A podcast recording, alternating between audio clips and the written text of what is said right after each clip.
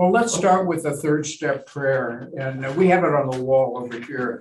Uh, God, God, I offer myself to thee, to build with me and to do with me as I will. thou wilt. Lead me in of the bondage of self, that I will. Take away my difficulties, that victory over them, then may witness bear help. witness thy power, thy love, of way thy way. To God always. Amen. okay, welcome, everybody. Uh, My name is Daryl, and I am a compulsive overeater. Hi, Daryl. I, uh, Kathy Kay from Hacienda Heights uh, started this, uh, this event back in 1984. I spoke to her this morning. And then uh, when she retired, Connie picked it up for, and and have been doing it for, probably for the last 10 years at least. Uh, But it, but the first one was in 1984. And uh, uh, and that, uh, and that one, uh, we had, uh, the, tw- I wasn't at that one. I, I, I came into the program in, in eighty-seven. Uh, but, uh, she said, she told me that they had the twelve presenters at, at the table, uh, in front. And they, they only had a couple of people in the audience. And so she said, as the years went by, more and more people heard about it and started coming. So that it turned out to be a pretty, pretty good sized event. Um, I, uh, my first, uh, uh, exposure to it was in nineteen eighty-seven, Christmas of, of nineteen eighty-seven. And so having it in December was actually, uh, one of the things that the, in the early days at least, uh, uh, later on, it it was more sporadic in different locations and such. But anyway, so the, uh, uh, the, uh, I, I brought the, my copy of the, the big book, the reproduction of the big book. And that's the thing that started it all. So the big book was published in nineteen thirty-nine. And so then we all, we, all got our, our, our exposure to the twelve steps uh, through that book. And uh, all of us, it doesn't matter which program we're from, we have a relationship with that book and those original twelve steps.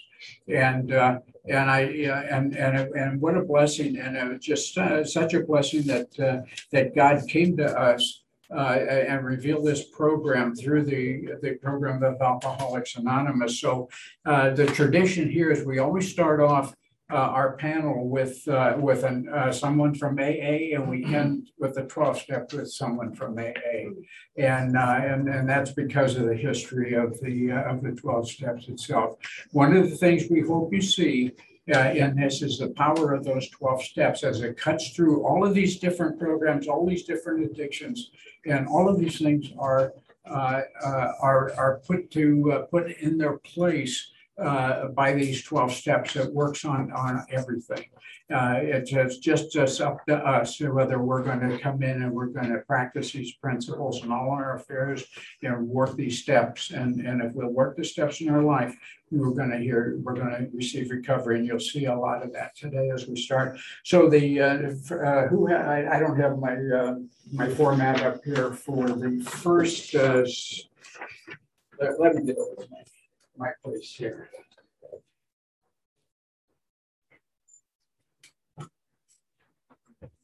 Okay, so the first step is we get it right out of the original book. We admitted we were powerless over alcohol, that our lives had become unmanageable. And we have from Alcoholics Anonymous, Ivy G.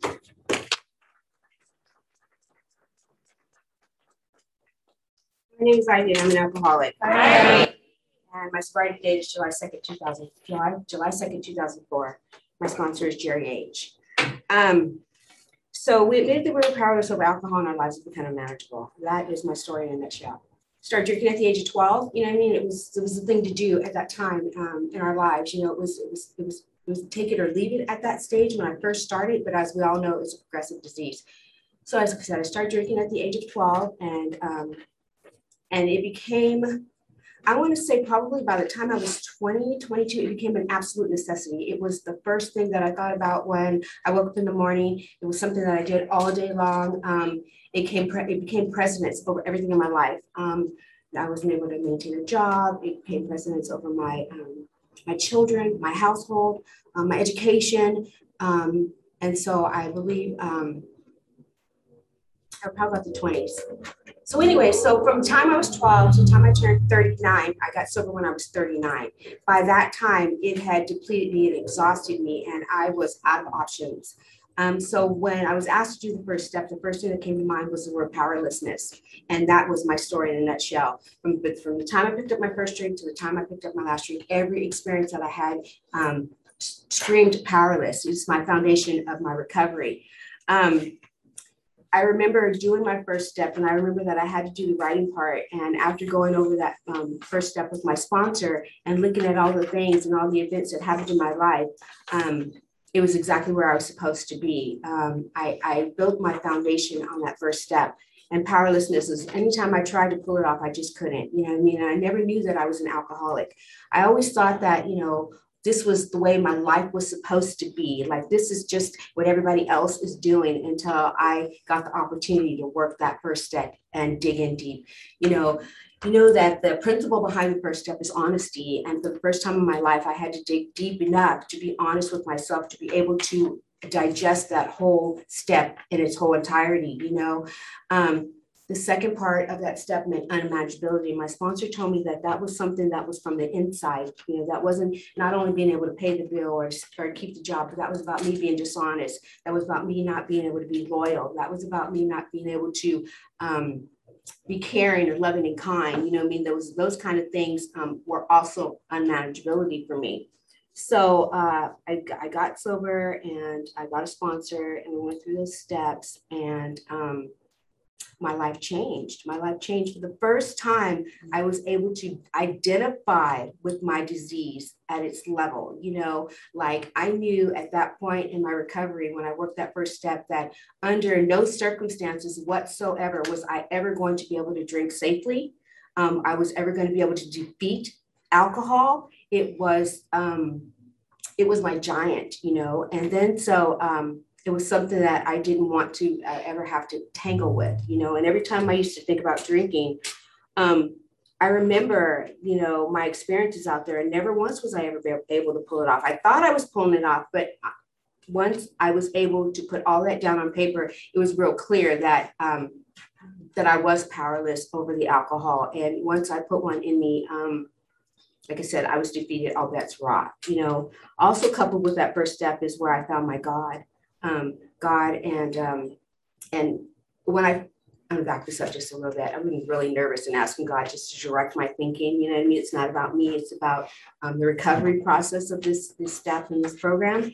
And so um, my first prayer um, prior to me coming to uh, recovery was, um, God, please help me. I don't want to do this anymore you know, and I came into the rooms and I've seen things like God could and would if you were sought, and things like that start happening in my life and in, this process to where I could not not ignore the writing on the wall. The steps are on the wall. Mm. I could not ignore those steps.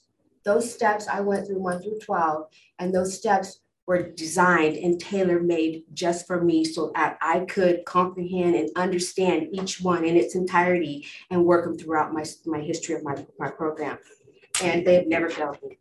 They've never failed me, and uh, they get they get a bit scary. You know, I'm working on them again, and they're scary. Um, but my God is bigger than um, my fear, mm-hmm. and so today is obviously why I'm able to be up here, you know, and share this with you. Um, much time do I have left? You have one minute and oh. two seconds. I just want to end that with thank God. Thank you for being here.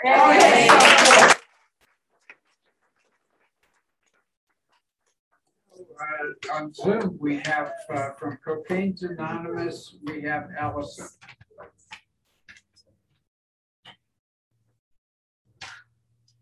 She logged on. No, she's not on.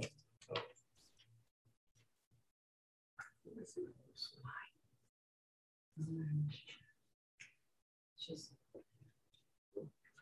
She texted you. I just double check. I'm so sorry. Okay. Oh, and you know, meantime, while we're talking about this, um, this this meeting, this this workshop is also being recorded. So if you guys are okay with that, just to Okay, good. I was like, oh my god, I didn't ask him first.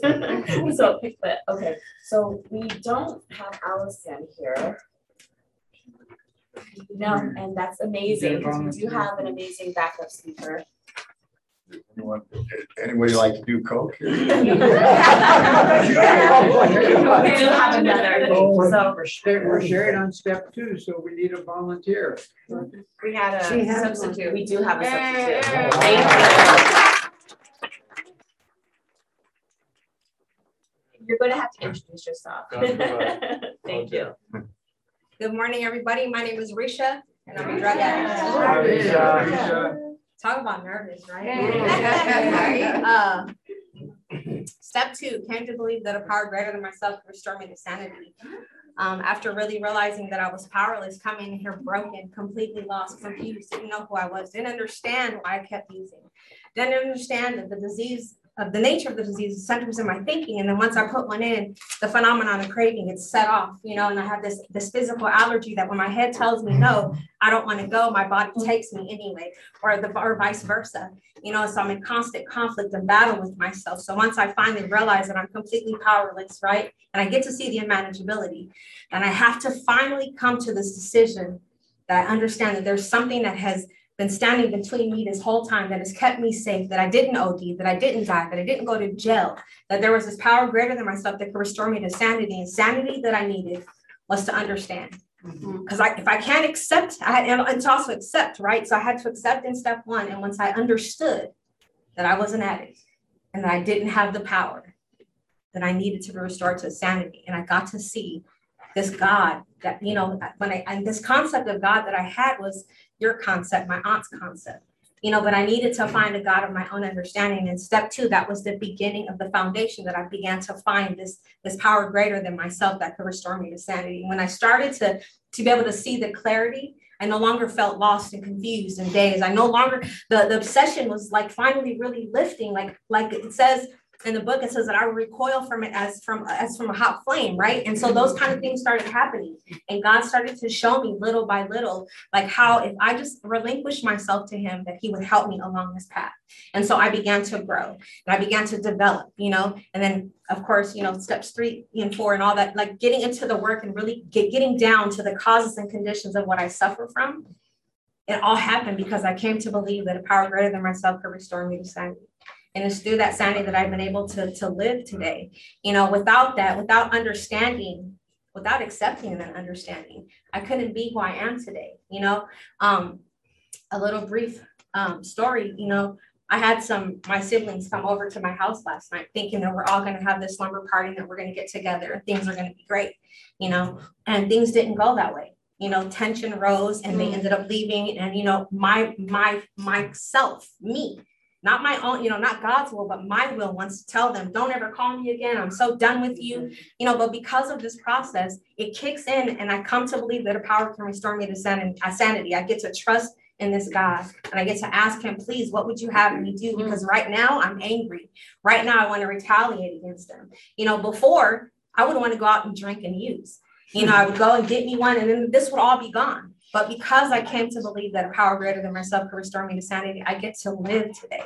Hmm. For, for once in my life, I get to breathe. I couldn't breathe before hmm. without taking a hit. That was just me. Like I needed that hit no matter what it was. So thank God for this process. Thank God for you guys and thank God for you guys putting this on. Thank you. Yeah.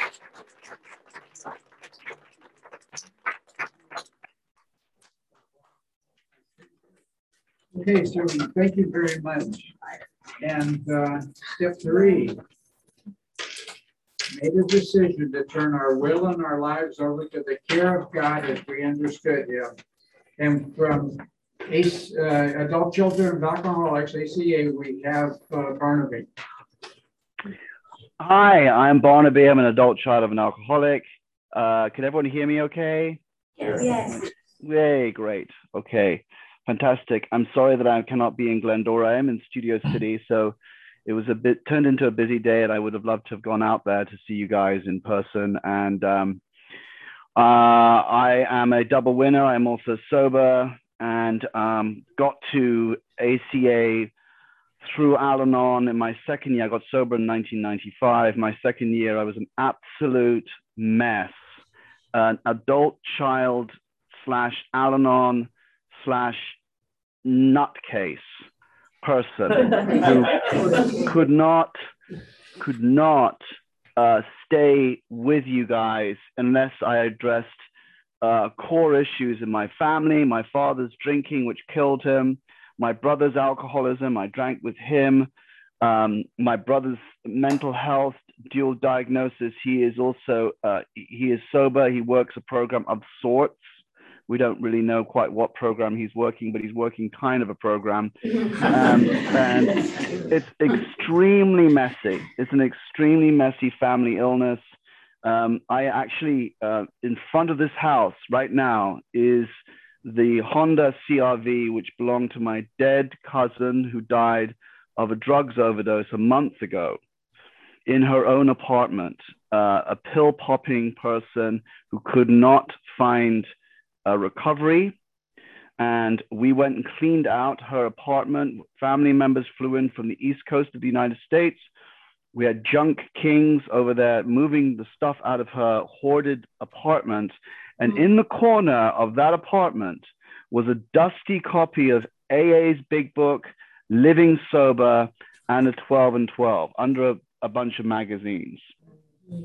And she was six or 10 feet away from recovery in her own apartment. And, um, you know, an ACA has brought me to the understanding of step. I'm going to talk about step three on from an ACA point of view, which is that I uh, just what uh, Risha shared and other people have shared about insanity, the mental insanity. I mean, you know, it, it is it's an insane uh, disease, obsession, and um, being gripped with it. You know, and you don't even have to be an alcoholic, you can be an ACA, you can be a para alcoholic, which is the term we use in ACA. And you know, right now I've got my uh, my workbooks. I picked it up because when they when you guys called me about this workshop, I this is my pandemic workbook. So, you know, my sponsee, uh, you know, I said, "How are you doing?" He says, "I'm doing fine. I just started doing a very intensive ACA work workshop." Uh, on Zoom, where we work you know, and we're very, very structured and we work all the way through the all steps. And I said to him, All right, I'll do it. now, he didn't say, Hey, Barnaby, do you want to do this? Hey, Barnaby, you should do this. Or do you want to join me? But I've learned over the years that God speaks through other people. And also, I have a, the, the door of willingness. We you know there's all this analogy these different metaphors of keys and doors and locks in the big book. And once you've opened that door of willingness and you've gone through to the other side you are absolutely in the realm of possibility. You know what if? What is going to happen now to me? And you know I went through, you know, I've been like all of us, we've been through ups and downs, and I've been through a divorce, and I've been through this and that and the other. And you know, and uh, I went through what I called my midlife crisis year. Uh, and I ended up leaving the United States and working abroad for a year, trying to figure out what the hell I was going to do with my life. Nothing was really working the way I thought it was supposed to be working. And at the time, I kept reading about change. And I was listening to podcasts about change, reading books about change. And I'm looking at this, made a decision to turn our will and our lives over to the care of God, change. And uh, I was listening to this podcast and the guys told the story. And he said they had to move, they had to move a lighthouse. And it was up in Canada on the coast. And they had to move it. And, and they got this whole engineering team. And they asked the engineer, the chief engineer, what's the most difficult thing about moving a lighthouse? He says it's the first six inches. Because mm. once you can get the lighthouse off the ground, you can put it anywhere you want. You can put it behind someone's house if you want but it's this first, it's the first little incremental change. And that's where I have to really rely on my higher power. I have to say, God help me to to work this one little thing. If I could just grasp this one spiritual concept today, and I'm willing to to do this. And the other thing about change is, uh, while I was on that midlife crisis year, I was at a meeting and uh, I was working in Scotland at the time, and this woman was sharing and how about she was trying to get into prayer and meditation, and her husband made fun of her for that because he's a typical Scottish guy, um, and, and he thought she was becoming the Dalai Lama. And she said, Look, she said, Look, I'm willing to do things differently. That's my spirituality. And I've never heard anyone sum up the entire program in one sentence. You know, I don't even need to have a concept of a higher power, but if I'm willing to do things differently, if I can get up in the morning and say, God, help me to be willing to, be, to do things differently today. You know, can I be open and be willing to do things differently? You know, and um, is that my time? Yeah, but if you want to finish up, because that's good. Another minute, you're good. We're listening. Okay, well, um, I'm trying to think how I'm going to stick the landing and, and how, how, how am I going to finish this this perfectly off. But um, you know, I, I just think that you, you know, it is a struggle for new people. It is a struggle. The steps two and three are very hard, and and and Mai, who called me uh, about this workshop, she said step three was very difficult for her and and I understand, and and people use the, they use this hand gesture, turn it over, turn it over, and I said, what are they flipping their hands around for? Um, but I I do I think it's it's a constant um, it's a constant letting go, and it's a constant sort of acceptance and working towards God's grace. And you can only do it by working the program and being in the program and doing step work because it doesn't it doesn't just magically appear I mean, some things are magical, but it's very much like just grinding away and, and trudging the road. So God bless you all. Happy holidays.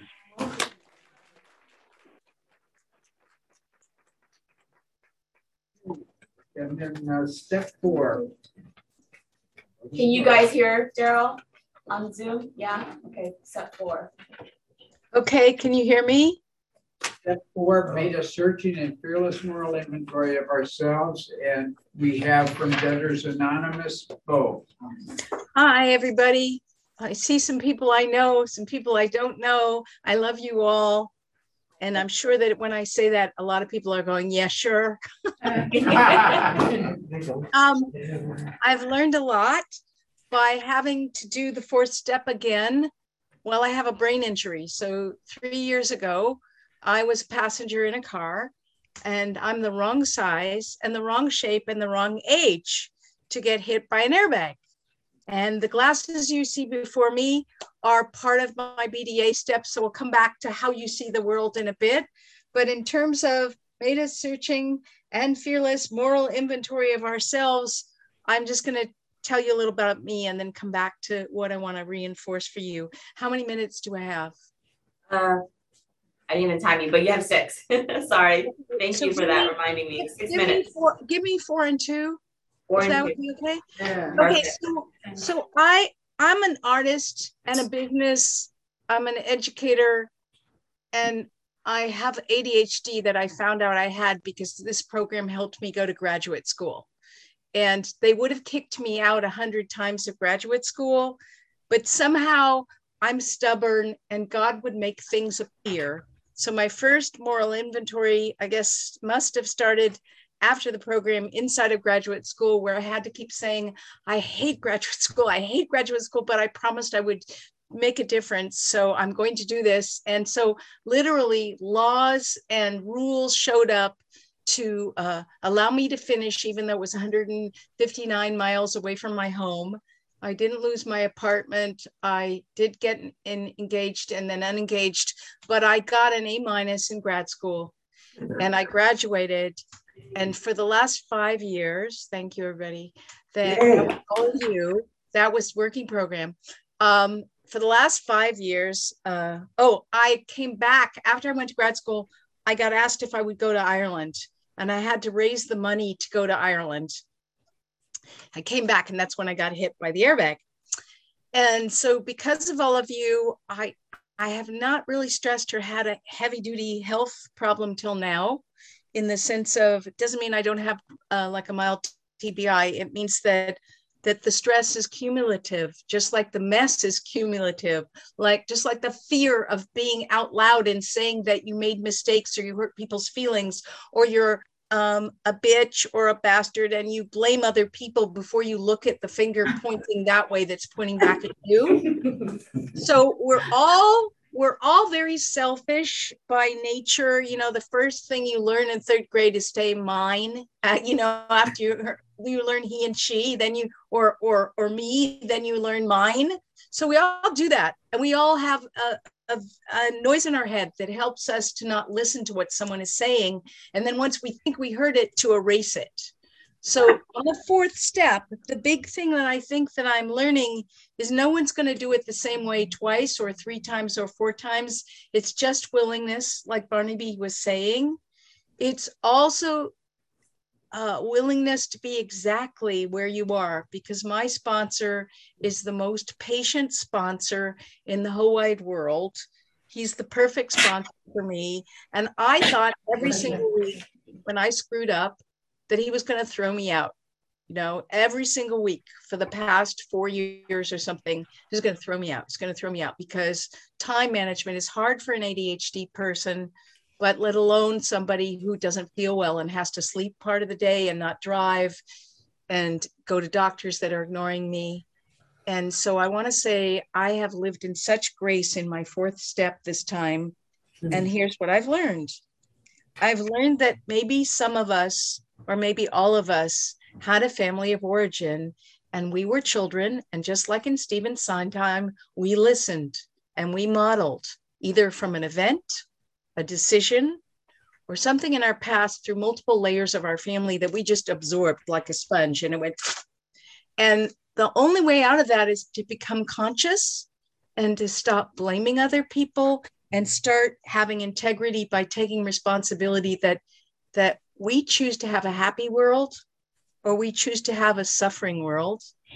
And that's not even you. That's like buddhism 101 like uh, happiness and the cause of happiness and suffering and the end of suffering. It all resides here with us. So when you go through that space on step three that Barnaby was addressing, the next part you get, you have an automatic and it's talking to you all the time and it doesn't really want to listen to your sponsor. It doesn't really want to follow the rules of the steps. And when you get to really sitting with that blank piece of paper on the fourth step, it's going to do everything in the world that that means that you blow it you drop it you hide from it. You lose it. At the same time your sponsor knows when you're being real and authentic hmm. and your sponsor's going to say to you kindness and wonder and a room with a million mansions for you is outside of that. I know who i am. I'm this. No you're not. You're your big self maybe pretending to be your small self. And how you get there is by facing that white page. And I just want to add a couple pointers that I found along the way. Um, Two minutes. And they study, um, we, we had four minutes? Two minutes. Two minutes, okay. Here's my tie it together. Uh, when you got here, and either someone listened to you or they didn't, and you made up a story, which you'll find out with all those little 133 or 20 pages in the yellow book. You either created space for yourself, a voice for yourself, you got hurt, or you influenced people, or you didn't feel you ever did. I don't know which one is yours. You know, we all have several probably, but I do know that this little self that's been scared to death during my brain injury and having to go to doctors and doctors and doctors and then having to call the CDC and IHS or not IHS um, the National Institute of Health and find out that they don't really have a lot of research on brain injury in women yet. Um, I've had to stand up for myself and I've had to call whether I thought I was ready, whether I was late, whether I heard the alarm on my phone to be there and improve and what that means is you just say how it is. If you can only answer three questions, you tell your sponsor, I made it to that and I sweated on the floor and I cried and I screamed. It's okay. You're wherever you are. And wherever you are is perfect. But when you ignore your perfection, that's when we get into trouble. That's when we get really selfish. That's when we get really addictive. So thank God for all of you because everything here is worked in program with a team. And by becoming part of the universe with other people, we become more whole, more willing to take care of others, more willing to be less egotistical and be of service. So be of service, do your steps. And that's my ad for today. Thanks.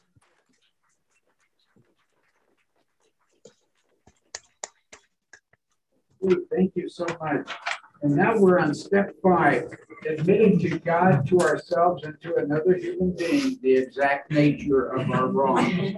And on step five, we have Codependence Anonymous, Gail G. Hi, my name's Gail, and I'm codependent. Thank you, Gail. Um, thanks for having me. Uh, six and two would be helpful. Six. Yeah, Four four and and two. two, even and better. Even better. I say more than that, I'm lying. Yeah. Um, so my name's Gail, I'm codependent. I'm compulsive overeater, addict, alcoholic, you know. Um, I'm gonna try to share what it was like, what happened, what it's like now, a little bit about step five, um, without crying. Yeah. So so far, yeah, I'm a crier. So so far to this point, I've heard a lot of awesome things, um, things I needed to hear, a lot of coincidences, a lot of universal signs that I'm right where I'm supposed to be, and so I appreciate that. You know, uh, my sobriety date is 11308. My codependence anonymous date is February 3rd, 09. Um, I came to the programs, you know, in 2004, court ordered. Um, it was all his fault, their fault. You know, I had CPS in my house at that time, um, not for my using, but for my yelling and fighting. Um, my chaotic, chaotic learned behavior, you know. Um, compliance was the goal at that time. You know, I was taught real well, real young to tap dance and comply. Like you do what I say, not as I do. And I ended up doing a whole lot of what you did and didn't listen to what you said. Uh, and that got me into a lot of trouble. Um, I was very controlling, dominating. My job was to teach you how to act right so that I could feel good about me. And I made it a full time job. And I, I gravitated and my power pulled a lot of needy codependents that were very willing to comply. And with that, I created a um, lifestyle of chaos. So, like um, everybody here, I choose to believe that I was gifted by God this program, as in I'm not gifted. He gifted me this program and said, "Here, yours." The lady was talking about the little in me, and um, that four steps she talked about was very important because I had a lot of you, you, you, them, and theys. Uh, a lot of mommy issues. Um, for example, with the night I was going to marry my um, my husband, who the first time we moved in together, we were fighting over a broken lamp. Like the flags were there. The first day I met him, his wife at the time came to the park I met him at. And I believed the lies, you know, control, control, control. And then I was going to marry him. I told my mom at the time, So, what do you think? One opportunity, tell me what you think. Be honest with me. Uh, mind you, this is about codependence.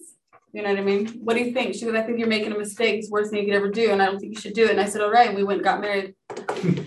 And um, so began, you know, and uh, he put his hands on me one time when I was pregnant with my 23 year old. And uh, you think that I had never had anybody put their hands on me before, you know? And oh, I should have left. We weren't married yet, even. And um, something in the psyche says, I got to train this guy not to do that ever again. I'm going to create a situation that's been done to me. I'm going to create a situation and change the outcome. I didn't make that thought, I didn't have that rational thought, but somewhere in my psyche, and I learned this in the steps, somewhere in my psyche that told me, let me recreate what had been done to me many times, many times, by many times by mommy dearest, and change the outcome because I can't show defeat. I was told not to do it. You know, I'll show her. And everything I did to him was at her. Everything I did to him was at her. And um, yet, when things would hit the fan every Christmas and things would hit the fan every Thanksgiving and things would hit the fan every birthday party because I don't do well when I'm high and um, coming down and have to perform. So when the come down would hit, I'd pack the kids and we'd roll. And they'd hear a certain tone of my voice, they'd grab their favorite toy, and off we went to mom's house, the one that said, don't do it.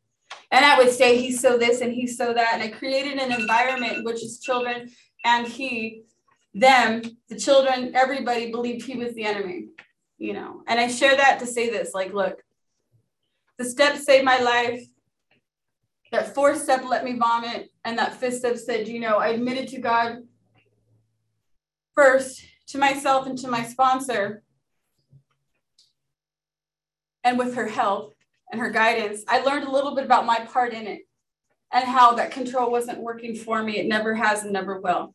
That there is a power greater than myself. And there was some freedom in that fifth step saying, like, look, you're right. I did this and I feel like a piece of crap. And she says, you know what? That little you, let's find out her name. Her name is Gailey, by the way. you're perfect just the way you are. You're enough. And I'm, sh- you're enough. And I am sure my mom had said it many times, and I'm sure the teacher said it many times, and my friends had said it many times that I was enough and I was cool and I was great because I was always this great smile, tap dancer, you know? And um, but there was something in that moment at the fifth step where I was like, what? And now I get to do it with others. And there's magic in it. So I take those steps and I incorporate it into my life. And there's so much more in it and the layers and the depths. And it's not one and done. I don't arrive and say I'm here. You know, I'll say this and shut up the last six months. That husband has died. My father died relationship with somebody where my codependent behavior stepped in and I tried to teach him how to not be high for nine and a half years. That ended. And now I'm living in the home that my parents raised me in that I never thought that I'd ever have a key to again, and I own it. Wow. Man, the tables have turned and it's power greater than myself. And I keep coming back and I share the best I can. And I try to be example with children. I have a child that's learning her psychology degree so she can teach herself how to not feel the things she felt. I have a 23 year old, bless her heart, that just does so great with what she's got. And she soaks it in and she listens and she tries to be the better version of herself thanks to this program. And I have an eight year old never seen me drink loaded and chaotic behavior codependency comes in at little bits and I get to reset every day. Thank you.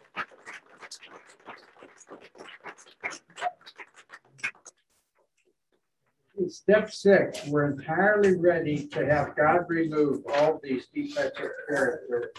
And for step six, we have from Overeaters Anonymous, Terry L. My name's Terry. I'm a compulsive overeater. Terry. Terry. We're in a, this is a, you guys are sitting in uh, our room, our Overeaters Anonymous room. Uh, we're part of the, we're the Inner San Gabriel Valley Inland Empire Overeaters Anonymous. So thank you for being here.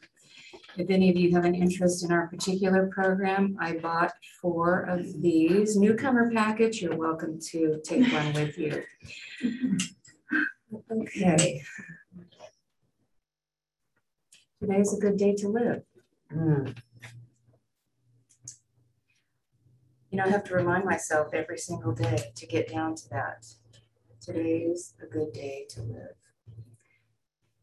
You know, I um, I took the sixth step to talk about because all the other steps were taken. um,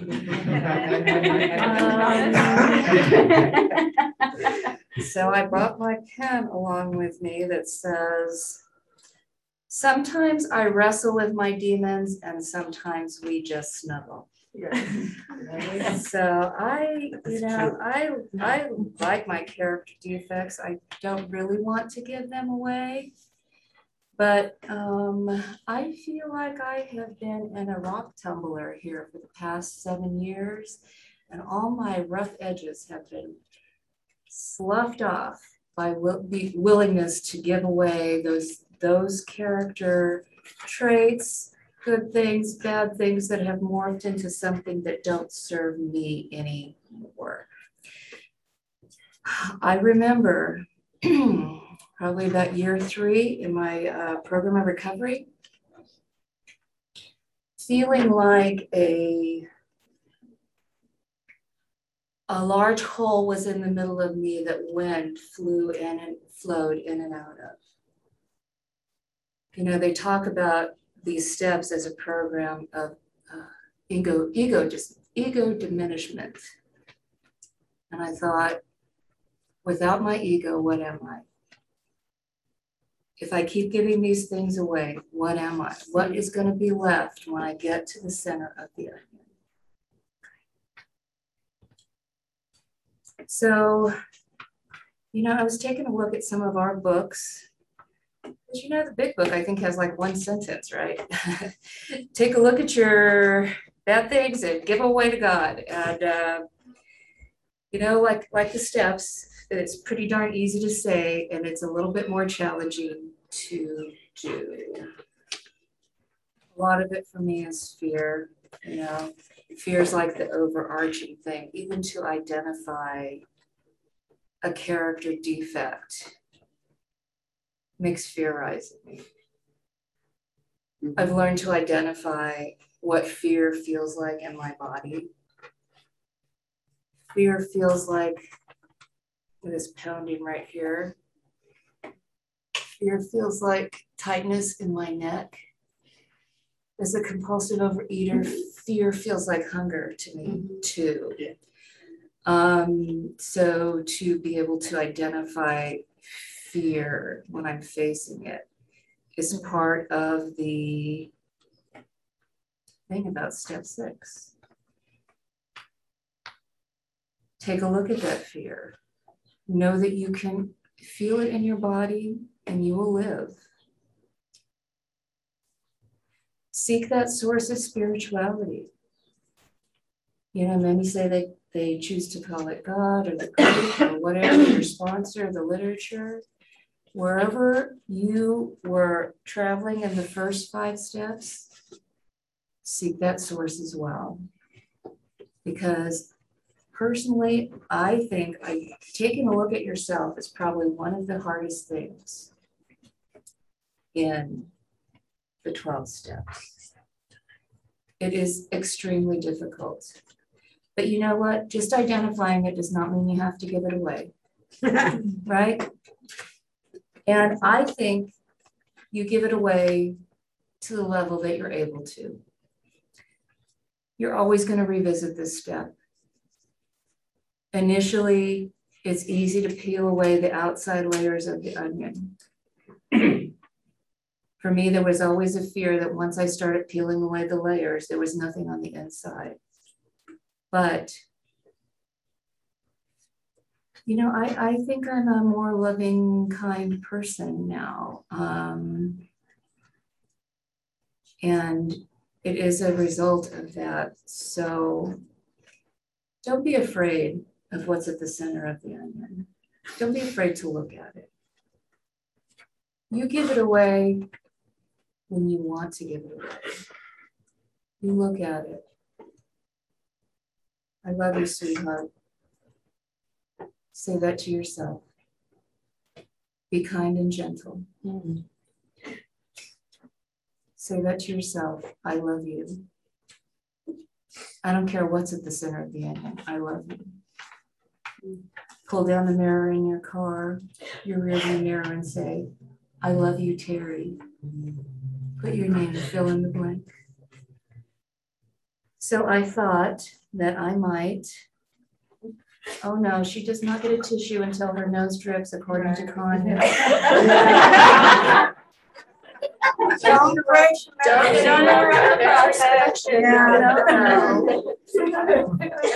You cried to your heart's delight. I cried buckets of tears when I got to this room. Now I allow myself.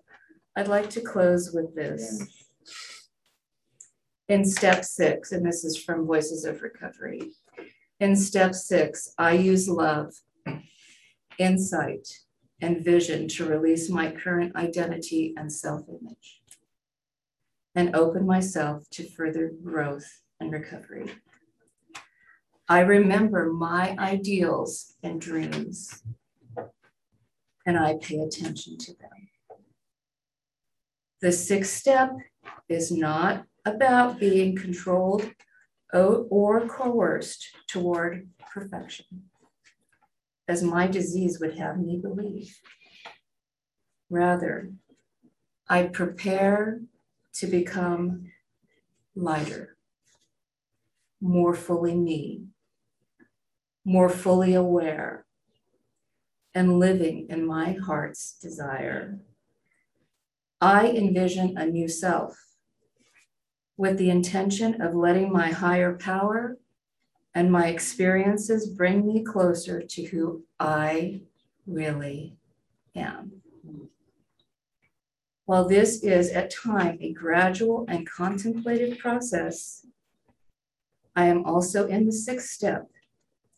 Anytime I approach my life with openness of what the moment may show me.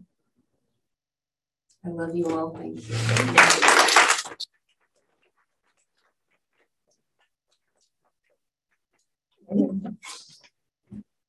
Okay, so we're gonna take this opportunity right now. Derek's gonna come up and we'll take the opportunity to uh, do the seven tradition. So this year, um, typically for these workshops, um, you know, we I typically we charge like a fee or whatever, but it's always open. But however, this year I decided to just have this year full of just recovery, especially from the pandemic. So um, we're just gonna pass the basket and then you know just let it be that.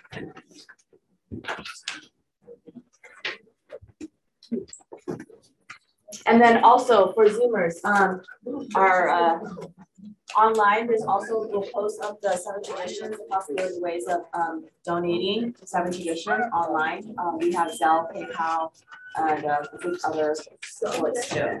So that will be posted on the chat.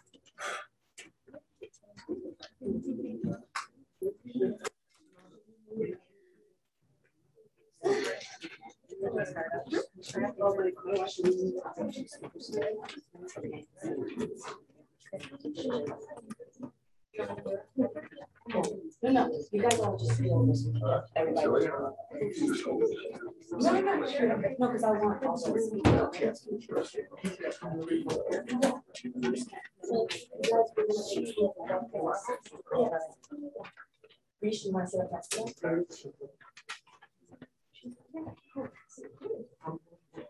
Also, let me just say for the Zoomers, you see on, I'm sharing right now the mm-hmm.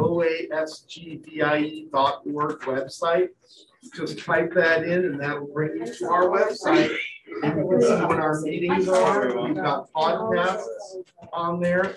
And then if you want to contribute, there's treasurer contribution. And then over here, donate using PayPal or whatever you like. And then you just give lots and lots of money. Did you guys hear Lance there? He's trying to walk you guys through.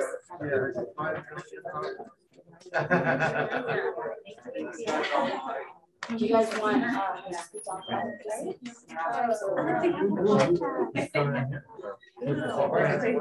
I can move over there. I think Gail was right there. No, we'll have you have over here. We'll just have you sit at the edge of the meeting. So there it is. Or we'll have you here. It's all there.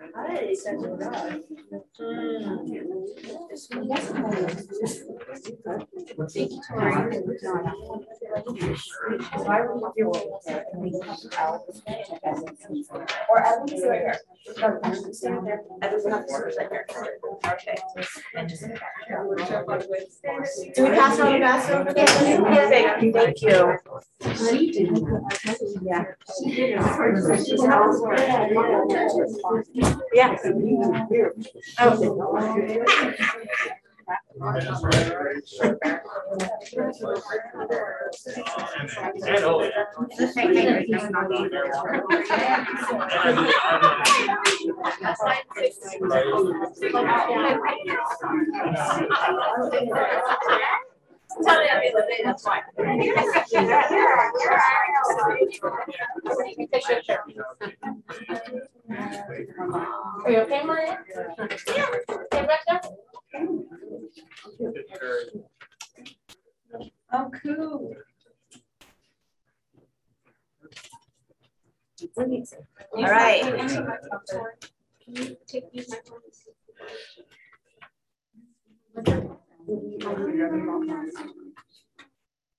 Okay, so let's start off with the serenity prayer to get us re um, um, adjusted back again to our workshop. So just take one breath. God. God. Grant me the serenity to accept the things I cannot change, the courage to change the things I can, and the wisdom to know the difference. Okay. Now, uh, we are on step seven, humbly asked him to remove our shortcomings. And for step seven, we have from Marijuana Anonymous, Evan R.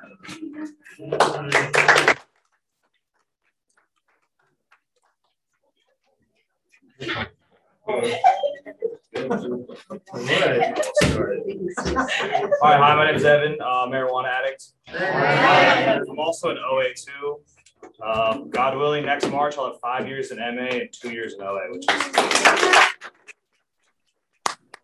thanks for organizing it. Also, thanks to Lorraine. She uh, referred me to the program uh, to come and speak here. So it is a blessing. I chose step seven for a reason um, because it's one of those steps to me that it has a lot of power, right? But it's not something that happens automatically. And also, like, I, I learned from the big book, and originally there was only six steps in the Oxford group, and that those seven was not in it. So it's essentially added for a very specific reason. Um, for me, when I looked down the steps, my, my first experience in 12 step, I was like, no, no, no, no. Okay, I like that one. Like I'm ready, I'm ready to get rid of all my defects of character. But at that time, I just thought it was smoking weed every day, all day, showing up late, binge eating at night, being lazy. Which, if I really look at it, there's a lot of those are a lot of selfish defects of character. And I believe personally, like I would ask God, but it'd be more like a barter system. It's like, all right, I'll stop smoking weed if you give me my life back, give me some money, uh, give me more friends. Give me, it was it was a bartering system. And as I learned, when I actually took away marijuana and food, I was left with just my raw self. I was like, mm-hmm. oh, all these feelings, all the trauma, all the mm-hmm. mistakes that I made. And a hard part for with me was I still had my defects of character that I blamed on smoking weed. Mm-hmm. Like I wasn't late because I was high. I just was lazy. You know, it's like I wasn't, you know, I wasn't like I was. This is a big one for me. I wasn't binge eating because I had the munchies. Like I was a compulsive reader. I had no idea. Um, and so once I stopped, yeah, I know it's true. But when I stopped, I was like, it's really, really uncomfortable. And I would pray for those ones first, the big ones. I want to be sober, right? I want to be healthy. I want to be abstinent. And then all of a sudden, as you go through the program more, you start to uncover like, oh, like I want to be more giving to people. I want to say I love you. I want to be present for relationships. And as I've continued in my program, the defects of character, I guess they get less egregious. Like it's like, you know, now I'm working on like I want to make sure that I feel important. I want to make sure I actually go out and help people. Mm-hmm. But in this baseline root, there's these other ones: fear, self-centeredness, selfishness, judgment. And those ones kind of stay. Like it's it's kind of like a thing where you you ask God to remove them, and He'll remove like a little tiny bit, and then you ask them again, a little bit more, and a little. And it's this like ongoing process. Where to me, the step kind of seemed finalized. Like, oh, I'll ask God once, scared of all my fear, I'll never be scared again. I'm good to go. It, didn't, it, didn't, it doesn't work like that. And honestly, I don't think it, it could work like that because I think if God just took all of my fear away, then it's like you might try something super reckless or think you don't need the program.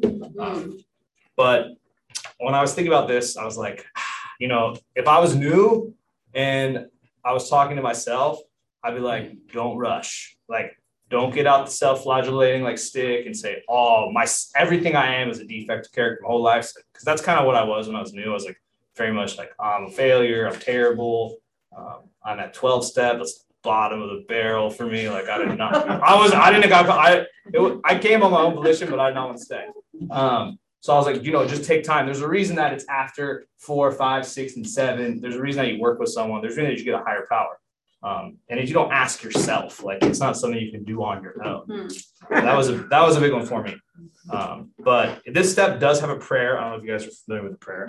Um, it's also a very short piece in the big book. She mentioned step six, like a set, a, a, a sentence. Step seven is like two sentences. But I do want to read the prayer for you guys. It's uh, my some of you might know. it. My Creator, I'm now willing that you should have all of me, good and bad. I pray that you now remove from me every single defect of character which stands in the way of my use, use, usefulness to you and my fellows. Grant me strength as I go out here to do your bidding. Um, so, just real quick, yeah, this prayer to me, like, when I thought of removing my defects character, I did not think of usefulness to my fellows. I was like, all of whatever defects hold me back from getting what I want.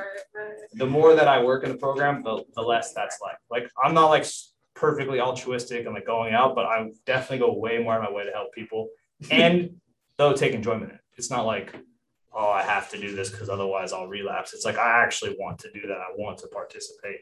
Um, and another one here is, and this is a big one for me, is like the strength. It's like for my higher power, like I need strength to remove some of these defects of character because when I do, what's left? You know, if I get rid of my selfishness, like, well, what do I do? Like, what do I do all day? Like, well, how do I take action there? And for like people who are still like, if I was engaging in substance, like, okay, you take away my only coping skill, smoking or eating, like, what's left? I don't have any focus skills. You know, I need strength. I'm gonna have to build things. And for me, my higher power from like asking him to remove something, there's this asking back of like, well, then you're gonna have to do certain things. You know, it's like you really want to get rid of selfishness, but you're gonna have to actually go out of your way to help people. It's like you actually want to get sober, we're gonna have to do certain things. You have to go through these steps. You know, you're gonna show up, talk to people, you know, say goodbye, say hi, say I love you.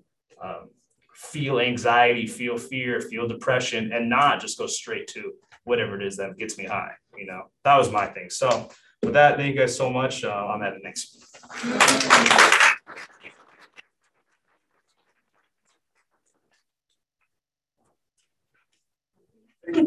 Thank you. Step eight, made a list of all persons we had harmed and became willing to make amends to them all. Step eight, we have Sex and Love Addicts Anonymous, Rachel on Zoom. She not on? She should be on, because I told her at one. Let me text her. It's scary. Hard to push someone. No reach.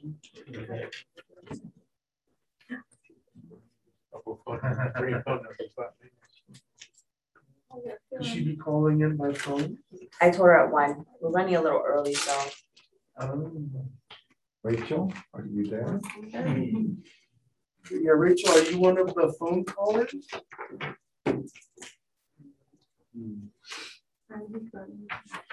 Did you get afraid? Let me text real quick.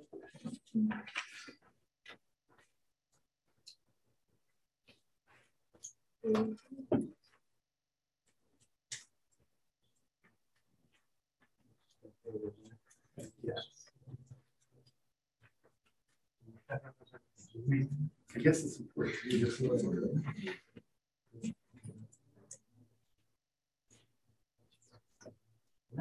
This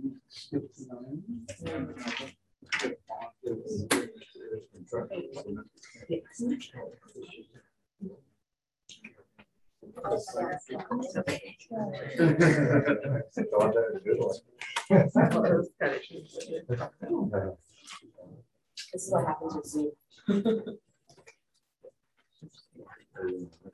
Oh, she's on her way. She's on her way. We're a little early, so everybody was so phenomenal. You guys are all on time. Wow. And so, um, but she's on her way.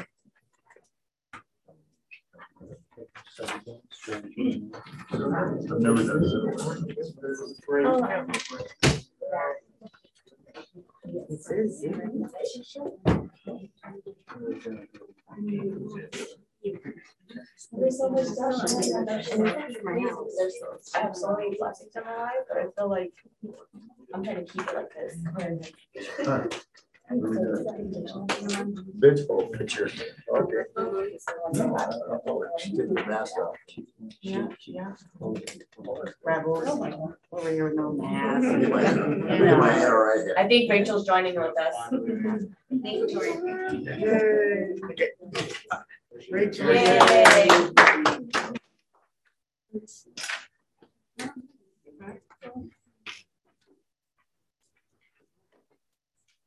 Okay, Rachel, uh, would you like to unmute yourself and share? Just in time, huh? Yay.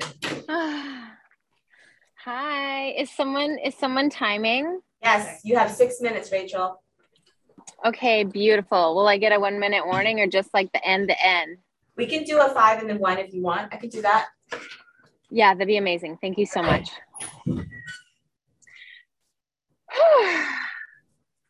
My name is Rachel, and I am a sex and love addict.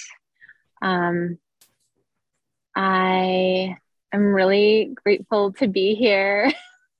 Sorry, I just um, got here at the very last minute, and um,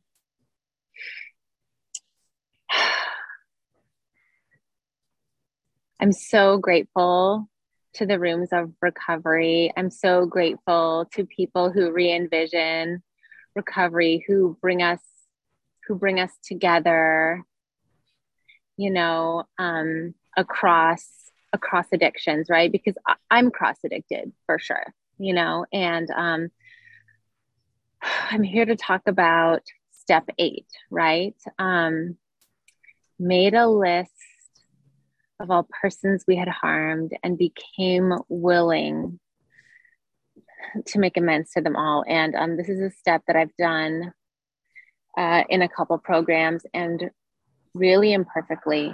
Um, the first important thing that I got to ask myself about this is is what was the harm? You know, what was the harm? And um, you know, when I when I made my list, me, Rachel, I am at the top of that list. In my addiction, I harmed myself constantly. I I endangered myself. I abandoned myself. I neglected myself. I criticized myself. You know, I I devalued myself and um and so I'm I'm at the top of that list and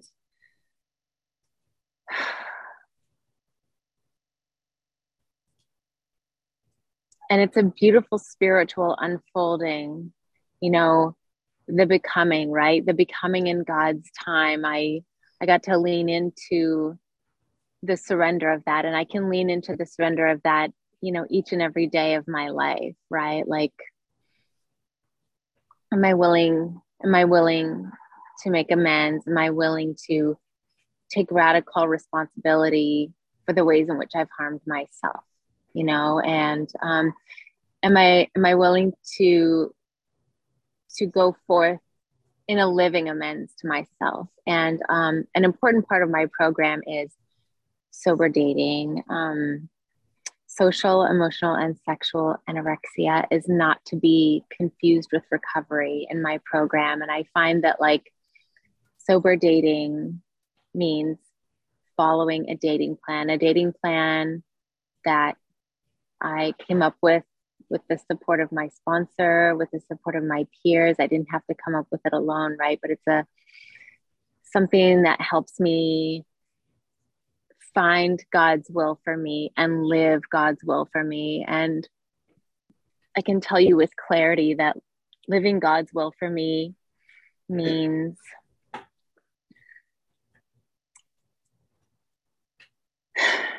choosing myself, being gentle with myself, listening to myself, valuing myself. It means not people pleasing. Um, for me, no exaggeration, people pleasing is deadly for me. Um, in the name of people pleasing, I have endangered myself and caused myself tremendous harm, right? To please someone else, to get them to like me, because I didn't have any abiding sense of self worth within myself, you know? And you know, also on the list are are people who harmed me, right? Like um my family of origin, I'm I come from people who are not in a program of recovery. You know, I my family of origin has the tools that they have, right? And this eighth step um the invitation is to put them on the list, right? Like when when I point my finger at someone else, there are three fingers pointing right back at me, you know. Um, so this step helps me. Was that a minute? Uh, yeah, one minute left. Thank you so much. Um, invites me to take radical responsibility for my life and and step into a partnership with my higher power. And i love talking about the steps and i love talking about this step and i love talking about higher power. I'm in a partnership with a power greater than myself today. And um, one day at a time i get to practice showing up showing up in that relationship as a sober woman, as a woman growing spiritually. In fact, you know, sober dating in my program is a chance to grow spiritually. That is the whole point, right? Like the cash and prizes are not like, I did it, I got a relationship. It's that, did I grow spiritually? Did I make a different choice that I did once before? Did I did I try something new? Um, you know, did I have a new experience? Um, so there's a tremendous amount of freedom available to me in step eight because I get to choose myself. I get to choose freedom and and I don't have to do it perfectly. But if I I do the daily practice of showing like what am i showing up in service of today? I'm in, i'm showing up in service of my higher power. I'm showing up in service of my recovery. And what a blessing you know i get to give it away so that i can keep it. So um just thank you so much for inviting me to be here and for the chance to talk about this step and be here with you if only for a few moments on this Mm. beautiful sunny day and sending you all so much love and blessings. Thank you. Thank you. Now we're at step nine. Make direct amends to such people wherever possible, except when to do so would injure them or others. And from Pills Anonymous, we have Jim. Hello. Uh, Jim, I'm a pill addict. I'm also a sex addict, Sex Addicts Anonymous and uh, Sexaholics Anonymous. I got sober in that program. I started there in 1990. Uh, but Pills Anonymous, I've been there for four and a half years. And uh, step nine, the uh, you know the, the speaker before mentioned amends to self, and the big ones for me were for my pills because um, I have lots of wreckage from my other programs, lots of work that I've been doing since 1987 when I got sober in AA. Um, is uh, but with my my wife, she had never seen me drink, but I had uh, thought, you know, I was really struggling to focus on my work, and I was um, uh, thought I was some sort of maybe ADHD. I don't know. I was talking to my therapist. Of course, now I'm an addict.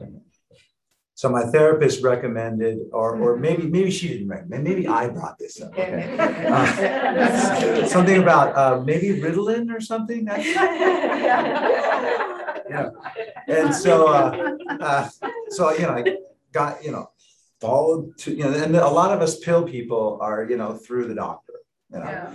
And um, so, you know, psychiatrists uh, prescribed uh, Ritalin. Started off with the smallest dose, you know, and maybe that first year or so, I was pretty good.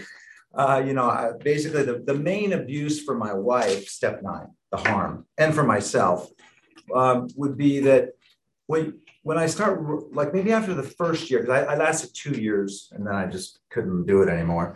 Uh, basically, was I run you run out you run out. You see, there's a prescription for 30 days, and if you run out in 20 days, well, you're freaking out. Damn it. And uh, and, and what and the amends of myself, the biggest amends myself probably was that because I've been steeped in recovery since 1987, I was going to die, hit a good solid bottom, surrendered. Um, that the probably the biggest thing was that. Uh, you know, I believe in working the steps and living my my life through God's grace, and I, I want to live in recovery. And the pills slowly started taking that. It's like, why would you need a step? You got a pill, man. It's much more efficient, you know, a pill, right? And then, you know, one pill worked, but maybe a couple, you know. And so slowly that thing got, so I run out of pills and then I, I'm going to run out. So I got to give it to my wife. And here's where some of the abuse goes. Give it to the wife. And then, and then a few days later, want them back. And then she, and then also, that's one. And the other one is my wife calls Ritalin Rita because Rita w- was uh, becoming my higher power, my girlfriend. Because for me, being an addict, uh, an ACA, an addict, a sex addict, a food addict, all the addicts, um, serious abuse um, is. I don't really trust people that well. Pills are good, food is nice. So the idea of a, of a pill that's working that well, um, leaving the wife behind, because you know I got a pill. I'm gonna take my Ritalin and I was working, I was freaking working on a journal article. Like, Yeah. Once I got sober, I didn't even think about that journal article. So I was like all into writing this journal article and, and you know, doing my work for my, my job. And my wife was like left behind. Like she, and so she'd be there with me and, and then I'd be going out in the garage, maybe drinking some monster on top of this. And then, uh, um, you know, two triple venti lattes, a couple monsters and, and abusing the Ritalin, you know. And, uh, and, and then at the end, it was like, um, I'm not even getting high. I wasn't even doing my work. I was actually acting out sexually. Is what that, that's what that. That that was, you know, it's kind of like a crystal meth person, right? You know, this- the, the meth is for the sex. You know, I, I- didn't do that at the beginning, but at the end, that's where I was. So just my wife watching me like I watched my father deteriorate and become not so unpredictable, but disconnected. Yeah. Okay. And so, um, so the big amends to my wife, and I asked her before I came to this meeting, I said, honey, because you know, she's the my daughters didn't even know, but maybe because the strain in my marriage spread on to my daughters who were probably like 16 and 20 at that time. Um, so the big and I asked her, have I made amends to you, sweetie? Like that now, you know, this is four and a half years later, and she's like, "Yes, I love you so much." I'm like, "All right." right. Um, but but the, the big amends was, you know, because I had already made amends to her. I've been in so many programs and got to the ninth step so many times. There's a certain point where you go, I'm sorry, and then you fucking keep doing it again. Yeah. Probably ain't that great. So the first big amend, and it says in our, and this is by the way, our Pills Anonymous book. And it says in our book, the idea of uh, working your program, taking this program seriously, Pills Anonymous seriously. And so one of the biggest demands, besides, I did sit down with her and tell her, I'm sorry for the disconnection, the pill use, the lies, you know, the hiding, uh, the putting you in a bad position like this. Um, in terms of like, you know, holding the pills, don't hold the pills, and like, I don't want the pill, you know, why give me my pill, you know, this kind of craziness. Um, put, putting her in that position.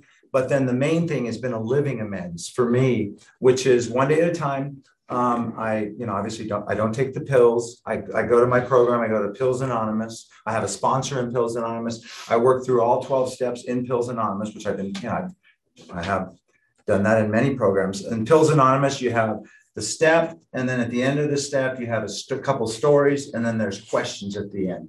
And my sponsor had me answer the questions and read it with him.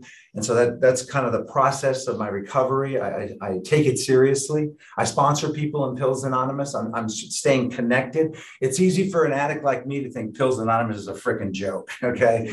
Because uh, I was functioning, man. Um, not actually, I wasn't at the end very well, but um, but compared to where I was when I got sober in AA in '87, I was like freaking superhero, you know. Um, so, but but the idea of taking it seriously because I am powerless over pills, and uh, I did harm my wife and myself, and uh, my daughters indirectly, and so I've been just working my my program um, between now and then, and um, the main thing is to keep working on connecting with my wife because that's that's the opposite of the pills. So and that is not a you know that's steps six and seven that's steps one two three four five six seven that's working these steps let's keep working on it because my natural state i don't need pills to disconnect from my wife or from anyone. I, I really the I call you I'm a, I call you people humans, okay? And this is like humans, like what the humans? What the fuck? You could eat, you could use pills, you could. Why would you want to talk to a human? You know, you know it's like Codependence Anonymous. The only requirement for membership is desire to have healthy and loving relationships. Oh my gosh, why would you do that? You know, so so this idea of really t- making an effort to put my head pops out of my ass. You hear that sound? Pop and then I reach back out to my wife. Act as if I'm a kind and loving husband. Keep doing that, keep coming back to mm-hmm. that. And by the grace of God, like I said, I asked my wife today, and this isn't always true, but I picked her on a good day. She's, mm-hmm. oh yeah, I totally love you. You've made amends. You're great. You know, like that. One day so, anyways, thanks for letting me hear. Hi. I'm on a meeting. I'm on a meeting. Okay. I'll close the door. Did you bring me lunch?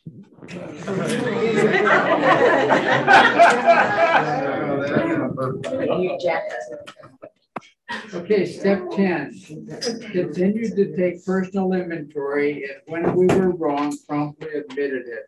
And for step ten, we have from Al-Anon, Thora. Hello, everybody. I'm a grateful member of Al Anon. and the sharing has been wonderful, just wonderful. Thank everybody. Um, I've been around Al Anon now, will be September will be 39 years. And um, the reason I'll just go a little bit over about why I came was to get my ex-husband off of uh, alcohol and drugs. And instead of me, they kept saying, How are you doing? And instead of uh, me trying to fix him, I got myself fixed. I'm in another 12 step program. And uh, to me, it's interesting how I found me in this program. Um, I thought I had self esteem, but until I really started working the steps with my sponsor and seeing my part on things because I had the he he. It was all him. It was not, mm-hmm. I there's nothing wrong with me. And it's amazing what I found out. uh, step 10 continue to take personal inventory and when we were wrong, promptly admitted it. That one was really a hard one because I didn't want to look at my part. But throughout the years, I've learned now I don't even have to do it. I can hear, if I get it in my gut that something is not right, that's when I have to make my amends. Um, and that's really a gift because I wasn't willing to look at anything in my part at all. Um, I'm also an Overeaters Anonymous. And for me, I need both programs. The reason why I ate was because I didn't know I was powerless over people, places, and things. I do not have an alcoholic in my life today, but my thinking has been distorted. And that's why I keep coming back to this program. Um, my self esteem, I now know that no is a complete sentence. Um, I've learned how to take care of myself. My ex husband was my knight in shining armor. And definitely he was not. Unfortunately, he never got recovery and he passed away two years ago. Um, I am going to read this. It says, since in the Courage to Change book, since the 10th step is part of my daily routine, I try to think of it as a gentle, warm, and loving way to take care of myself. By continuing to take my own inventory and promptly admitting when I was wrong, I clear out many unwanted attitudes that might otherwise clutter my day. This step has helped me to learn that living one day at a time involves more than pulling my attendees back with the fears about the future, but also means leaving yesterday's baggage in the past.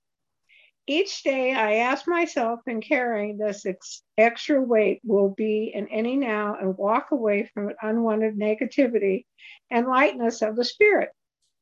Today's reminder On this new day, let me quickly reflect and search out any negative feelings that are left over from yesterday. Old resentments will interfere with my serenity today. Perhaps it is time to let them go. Each day, each new moment can be an opportunity to clear the air and start again fresh and free. And that's why, you know, it's so important for me when um, I'm feeling discontent that I need to look and see what my behavior is. Uh, I talked to uh, my, one of my sponsors this morning, and she has this form which I never heard of, and she's uh, my OA sponsor. And she has a form that her sponsor gave her feelings of negativity. You put down all that, and then your positive things of what you do. She does it every night. And I thought, oh, okay, I'm just so glad that I'm still teachable. So I'm going to start doing that. Um, you know, to me, I have to keep my side of the street clean. I want to have peace and serenity in my life today. I don't like chaos. I don't like arguing. I just want to be happy, joyous, and free. And for me, that's why I go to Al Anon to remind me that my thinking has been distorted by this disease of alcoholism and addiction. Uh, for me, it's um, it has helped me so much to have a wonderful relationship with my family. Uh, nobody in my family's gotten recovery except for me, but I believe, and it's amazing how the kids will say things back to me. Uh, uh, there's different slogans. Well, Mom, what about one day at a time? You know, I'm like, oh, okay. or uh, Mom, keep it simple. You know, and I'm just like, so you know, I really believe all it takes is one person to be in recovery, and it can affect the whole family. Because my kids were brought up in this disease, and uh, you know, I now have I have three children. They're all married, and I have seven grandchildren. And it's interesting because I took one of my children with me when she was around six to one of my meetings. And she said, I really like those meetings. And I thought, oh, never had any of my grandchildren say that.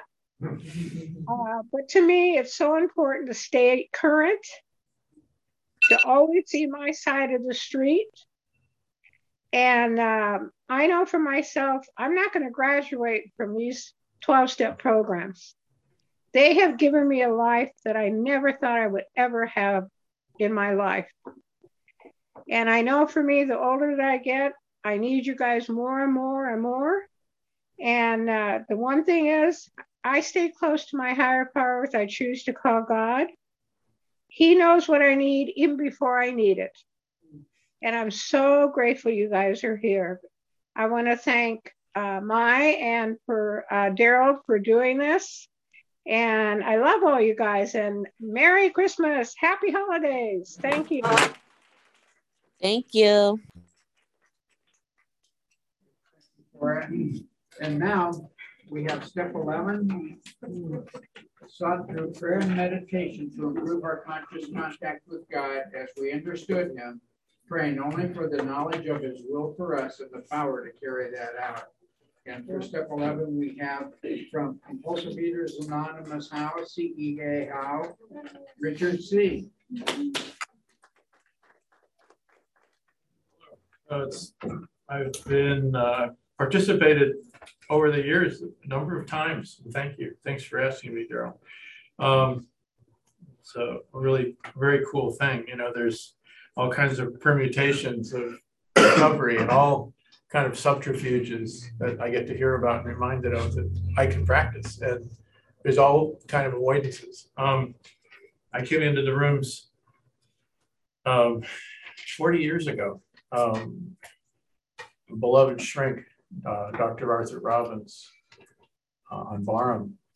He could tell my weight went up and down emotionally, you know, I did gave five years of therapy, and uh, but he said, you know, I was looking for some kind of a set of tools that would I could practice mental hygiene with instead of being shrunk. And I, I use shrinking. Shrinking has helped me. I grew up in a family, a loving family that was violent and chaotic, and uh, you know, big surprise.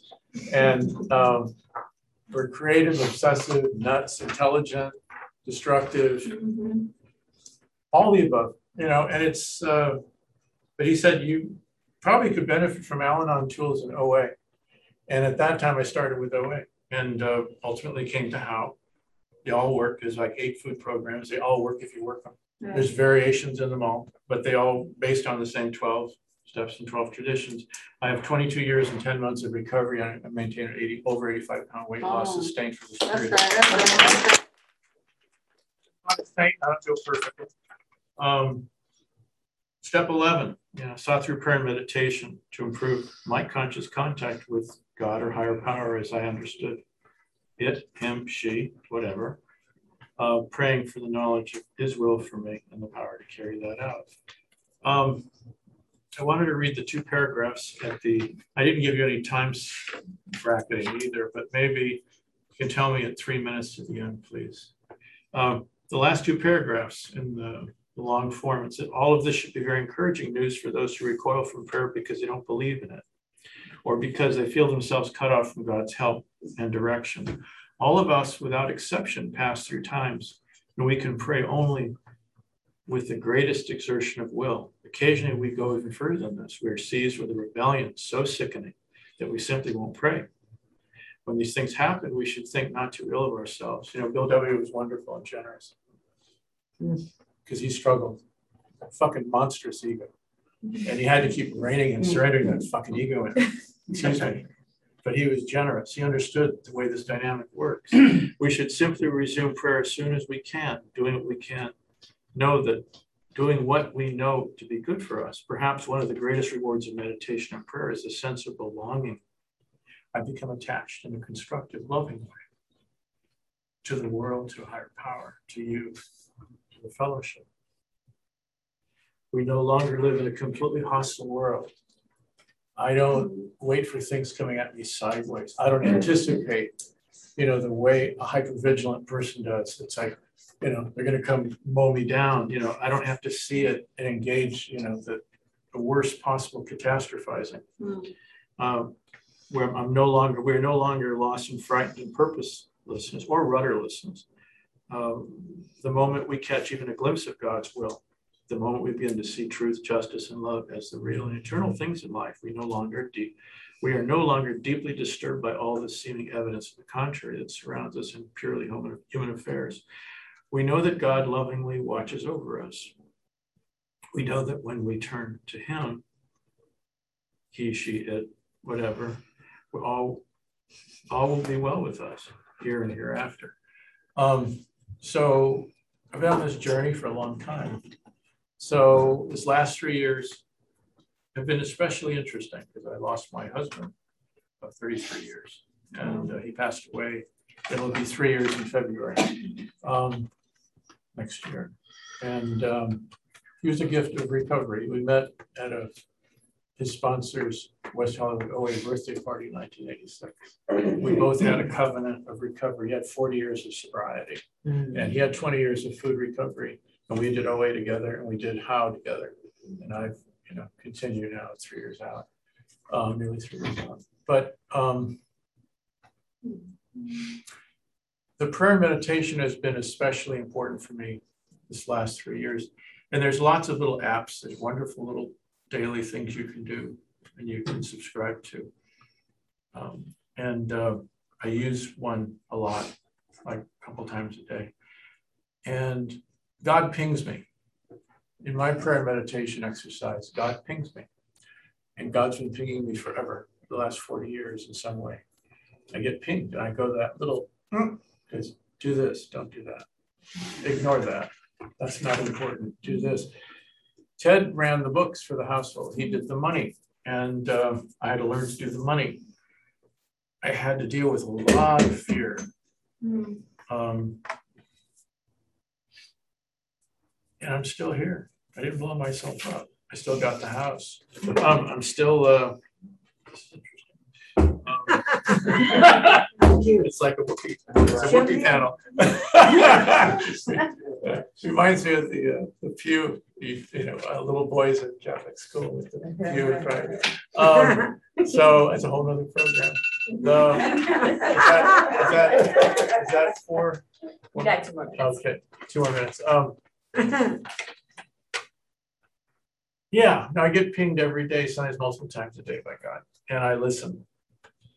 And then he'll ping harder. God will ping, says, don't ignore me, do this. You don't let that go. That's not important. Leave that for, I'll figure that out later. Let's not do that now. And, you know, I've negotiated successfully. And there's been a lot of intuitive stuff that happens when I ping God, prayer meditation, pinging. So, you know, this COVID thing has sucked. It's been really kind of awful. And but yet there were certain blessings that came out of it for me. I'm a sub teacher, trained as an architect. I worked on a space program. I've been a practical artist all my life. I've made a living in art and design. I was a sub teacher and I was laid off from my district, like a lot of us were two, you know, almost two years ago. And uh, so I was on unemployment and I kept getting the extensions. And God pinged me. He said, "Pay down your debt. Pay down your debts. Take the extra money and pay down your debts." raise your credit, raise your credit standing, improve, be responsible. Right, you know, which is kind of wonderful because, you know, if I'm as flaky as most people, and uh, I have recovery and I weigh and measure most things, but it's like it's a contingent on daily spiritual connection, and you know, it's a good thing um, there's intuitive direction that comes when I can tap into the collective unconscious that Freud talked, not Freud, uh, Jung talked about, that we tap into the great well of the collective unconscious. You know, and we get it through our fellowships and through our contact with a higher power. And, you know, it's no mystery that, you know, it, Ted was a student of uh, 12 step. He used it in the shelter. He operated the first day shelter. He created the program, 45 bed recovery from homelessness. And he was a drug and chem dev specialist, and organizational development masters, and the Zen guy. But he, he, um, just went out of my head, the last point, but um, nothing happens by mistake. There is a wellspring of answers if we can get quiet enough in our souls and in our consciousness so we can hear it but usually all of us who use substances, practices, behaviors, people, places, and things, we turn out, we turn off God. I, I'll own that. I've turned out God. I turned him off. I didn't want to hear God, but I can hear God today. I don't always like the message, but most of the time I respond and I listen. and uh, you know, the conscious contact is important. It's like eating a good meal for nutrition. It's nutrition for my soul and my consciousness. Thank you.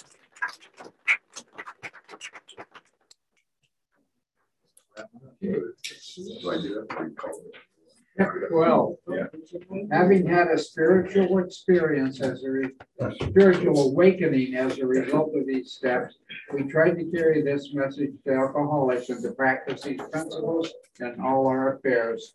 And to close us out on the steps, step twelve, we have from Alcoholics Anonymous, Butch. Down Butch. And a drug addict. It turns out just about everything you guys are about. I've never been to a thing like this, you know, and uh, uh, I remember my first year I did AA, NA, and CA, and wherever I could get a chip, because I really like those chip things. Like, uh, uh, and then well, about the, the 12 step, like it says, it says, having had a spiritual awakening as the result, we try to carry this message and practice these principles in all our affairs. I was three years sober. I could quote the entire fifth chapter by that time. Uh, in fact, the first year is when I learned all my learnings. I, I, I don't know, I was like a sponge for this, you know, and the big book says it, I believe it, and that settles it, you know, and it was like, okay, because that was my, my answers to the problem. The first thing I had to do was catch the disease alcoholism. Uh, I came in the program in 1992, June 30th, and I came here to get another drink. I know I'm the only guy in AA who came to AA to get another drink. Uh, my brother told me he'd buy me a 40 ouncer if I went to Cider House, you know, and uh, was down to Seeds and Stems. My mom said, Why don't you call your brother up, see if he can get you into that Cider House place? I said, Okay. And I called him up and I said, Hey, you still give me a 40 ouncer if I go to Cider House? He said, I'll hook you up. Uh, what happens, is I heard what, what we have here, what allergy of the body, which sets off obsession of the mind, we suffer from what's known as the phenomenon of craving. And one is too many and a thousand is never enough. And that was the day, the day I caught this disease, you know, and uh, because it explained it. My dad used to say, What do you drink like that for? You act like you're not going to get another drink. You know, my first week, you know, I just pounded that 16 ounce. This thing hooked me up too. Let's see what we can do with this. I should leave it just all the way down. No, we can't do that. That'll hook me. All right. So, so what's happening is there we go. Yeah. Okay. So what happened is, is uh, I was three years sober and I heard it. It says, uh, having had a spiritual awakening as the result, we try to carry this message and practice these principles in all our affairs. And I went, wow, I've never found the principles in the program of Alcoholics Anonymous in the big book. So I went to this guy named Clint Floyd. He had eight years of sobriety. I go, Clint, where are the, tw- the 12 principles of this program? I know what the how of the program is. You mentioned the how honesty, open mindedness, and willingness, or the who, willingness, open mindedness, and honesty. And I said, Well, I, I thought those were the principles. He said, No, there's 12 principles by the 12 steps. And he came back with the list, and I went, Oh my God. And they all made sense. It was it took me one day to memorize these things because they fit in the exact spot. So mm-hmm. step one, what we made we were powerless over alcohol and our lives become unmanageable. So that's the principle of honesty. We had to fully concede to our innermost selves that we were. This is the first step in recovery. So what happens is in step two, we came to believe that the power greater than ourselves could restore us to sanity. When I first came here, all I could share about was what it was like, what it was like, and what it was like. So it was mm-hmm. like all I what it was like was insanity. What happens? I lost my wife, my kids, my job, and all my stuff. And, and what it was like now is I don't know what it's like now. I've never been sober. I've been drinking since I was uh, 17 years old, and I'm 38 years old now. You know, I'm trying to figure out. I'm not 38 years old. I was 38 years old, and I don't know what the hell this is all about. But you know what? I I I shared what it was like. So I, I was insane. I'm absolutely insane. I'm a, I'm a terrorist. Uh, anyways, I, I won't go into it. Uh, so that was step two. Came to believe the power greater ourselves. So what, what will defeat powerlessness? Well, there's only one thing in the universe that will defeat powerlessness, and that is power. So we came to believe that power greater ourselves could restore sanity. So I think I'll turn my will and my life over to that power, which is the principle of faith.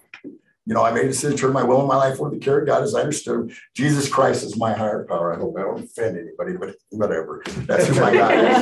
You know, I didn't come here to become a soul born again Jesus freak, but what I am today is a sober freak for Jesus. So, right, so that's my higher power. So, so step four is uh, we made a decision to fearless moral inventory of ourselves. Uh, what's the problem with that? It's like there's, you know, you're only sick as your secrets, right? So what, there were things in my past, you know, you know, anyways See, anyways. I won't do an inventory up here. I won't admit to you guys the exact nature of my wrongs, but I was pretty sick. So, uh, so that's it takes courage to deal with your fears. So, and and uh, that's the principle of the four steps. So, step five, we admitted God to ourselves and another human being the exact nature of our wrongs. You're only sick to your secrets. I remember when I got rid of that stuff. You know what? I don't have to walk around here like this no more. Mm-hmm. You know, I don't have no secrets to hide. So, you know what, man, I would walk with my head held high. You know, so step six is where we separate the men from the boys or the women from the girls. And that's the principle of willingness, you know, and uh, uh, this is our defects of character. See, and I had those, you know, I had anger. There's, I had five of the seven, and I use the seven deadly sins: anger, envy, greed, gluttony, sloth, pride, and lust. You know, I, I was Anyways, my anger is. Uh, here's how it goes with me and my anger. See, I, my mother's my mother was uh, Charlotte Leota Smith, born in Texas, wild and reckless, trimmed her toenails and four, five, eight rattlesnakes dead or alive.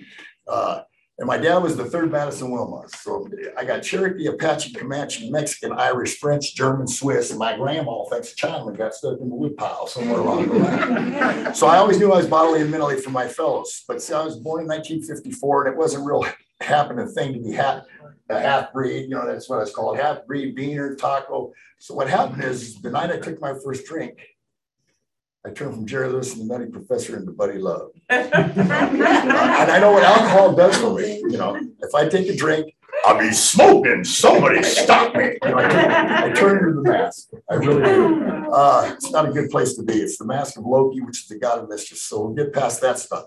So step six, I identify with anger, gluttony. Pot makes me slothful. Smoke pot is that later. Uh, so anger, gluttony, sloth, lust. I do. I, I did meth for 21 and a half, well, skiing for 21 and a half years. Right. And I do ski. I'm a porn star. I am a legend in my own mind. Anyways, it's all a lie. It's all a lie. So anyways, uh, and pride. Pride is what kept me from asking for help. Pride is the worst one. And I know what God says. A man's pride will bring him low, but a humble spirit will obtain honor. God resists the proud, but he pays heed to the humble. And I had to get humbled by the disease of addiction and alcoholism to lose everything that I thought was precious to me. So I'm only on step six. Huh? So step seven, humbly ask to remove my shortcomings. So step six is what causes me to sin against you and causes me to sin against God. And I believe step seven are my sins that I did. And when he says, I'll take your sins, put them as far as it is in the east, as it is in the west, I'll make them white as wool. But I got to confess them. So we did that in fifth. The eighth one, he made a list of all persons who harm, became willing to make amends to them all. Step eight, uh, brotherly love.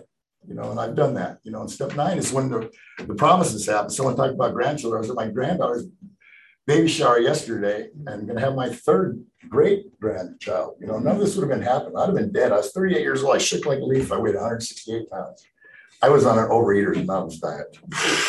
Anyway, so, uh, yeah. So uh, step 10 is uh, we continue to take personal inventory, which is perseverance. Step 11 is, oh, I love step 11.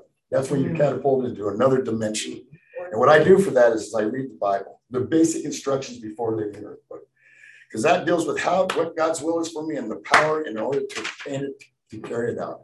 I love that stuff. I do it every single night, every night, and uh, I, this this has been a great deal. You know, I love the program Alcoholics Anonymous, Narcotics Anonymous. I did it too, uh, but I just went to the the granddaddy of them all. You know what? I'm, I'm, like I said, I'm all you guys. It's, it's like wow. I, I heard I've been taught a lot today. So thanks for letting me.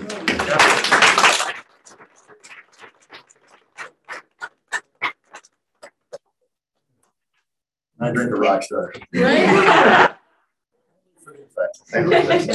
Wow, everybody, that was so amazing. First off, I want to thank you all of our uh, panel speakers. Let's give them a round of applause.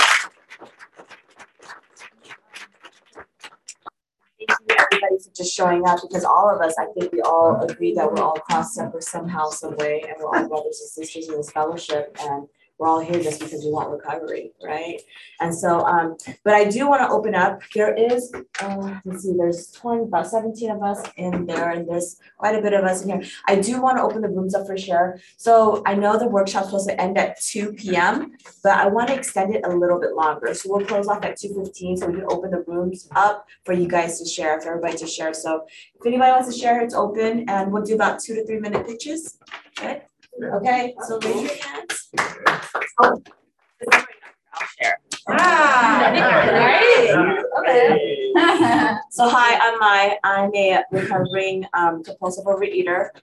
Um, I'm also a cross 12 stepper. I'm also a love and sex addict. And actually, I hid that for a while, especially in the rooms of OA, because you know there was other people that said like, you don't understand those love people. They're sick. I am sick, you know, because the stuff that I've done for love. I mean, I was never monogamous in any of my relationship. I carried a relationship with my husband for 17 years, and that was fear. I knew he wasn't the one, but I married him, had three kids, and um, because I didn't want to be alone, you know. And then that that that that itself led me to eat like a maniac. I was 250 pounds walking, couldn't even, I, could, I couldn't even walk. I'm sorry, not walking. I couldn't even walk at the end of my you know, pregnancy and, and stuff like that. But it just how fearful this disease was, the addiction was for me. And, you know, even in my marriage, I thought um, when I was I had thought I literally checked off the all the list, the box of everything. Right, I got married, you know, to a guy, and you know he's great, and had a house, there two kids, stuff like that. And I'm like, good. I was like, I'm happy. I was like still laying on the bottom of my floor, kitchen floor too, like crying, wanting to kill myself. And then that got me, that got me the desperation to come into the rooms of OA. And that pew right there behind there is where I sat crying and sitting here, standing here. Um, I heard my first sponsor speak. Mm-hmm. And she was not she didn't look nothing like me. She was older, you know, she looked different, everything, you know, and but yet she was me, you know? And so I sat there and I cried and I was like, I'm ready, you know? And I don't even know who I was talking to at the time. I don't know who God was, you know? I was just talking to somebody, like, help me. And um, that was the beginning of my recovery. Um, that was March 12th of 2016. I came to rooms of OA. Um, so I've been in the program for six years. However, that wasn't the beginning. That was like that was not the end of it. Like, yeah, I'm clean and sober from my food. That was not the end. I gained and lost so much weight in OA mm-hmm. because I was still suffering from another disease, and that was my love and sex addiction. And even though I say I'm not a porn star, by the way, right? Because he says like we're all, you know, like that joke, but it's not. I was so, but I was, I needed love so badly and I was willing to do whatever it took. And even in the midst of my relationship with my husband, our marriage, which was like only four years, right? Four years. We got married 2016 after having, but um, no, so married for four years. And I was in within those actual three years of committed marriage, I was having an emotional affair with someone for three years of that. I never saw the person, I never even touched them, but I was like with this person. Like we were together every day on the phone together. He lived in Chicago, you know, but it was like I was with him. He was like, you know, but um hmm. every day of that I I ate. I ate like a maniac because I couldn't with the guilt and the hiding and he was always gone and all this stuff, my weight gain and this and that. And my life became crazy again. And then I found myself in the rooms of love and um, you know, slaw. And that's where I found recovery and then where it, it got me to different places because I therefore came closer to God, came closer to stop making these men my God, you know, because, you know, and then so when the pandemic happened, I remember sitting in my closet and just like, this isn't right. Like my husband's not the right one. I need to like do something. And that's when the divorce happened. And I remember a lot of the fellows in this room now, I was sitting in my closet crying to them because I just told my husband of like, and we were together like 10 years before we got married. So I told my husband of 14 years, you know, us being together, that I didn't want to take care of him anymore. you know, because that's what that was me. Like my validation, my all my existence was if I took care of somebody, mm. if they needed me, if they loved me, like if they needed me, then they would love me, they would never leave me. Then if I wouldn't have to eat, everything would be peachy fucking keen, was it? but um, and so you know that was hard. And I remember a lot of people in, you know, on Zoom because of the pandemic, Zoom just always showing up for me, you know, and I did some crazy stuff. I mean, finally, when I broke free from him, I soaked out all different relationships. And then I ended up in a really bad one. And um, and April 9th, April 9th, like where something really bad had happened to me. And that's when I really, I walked into rooms of slaw and I really got into there and I just like worked the program and then I got found myself in a different place in program with OA. And it really led me to be here with God and just that relationship. Like I no longer, well, I will take that back.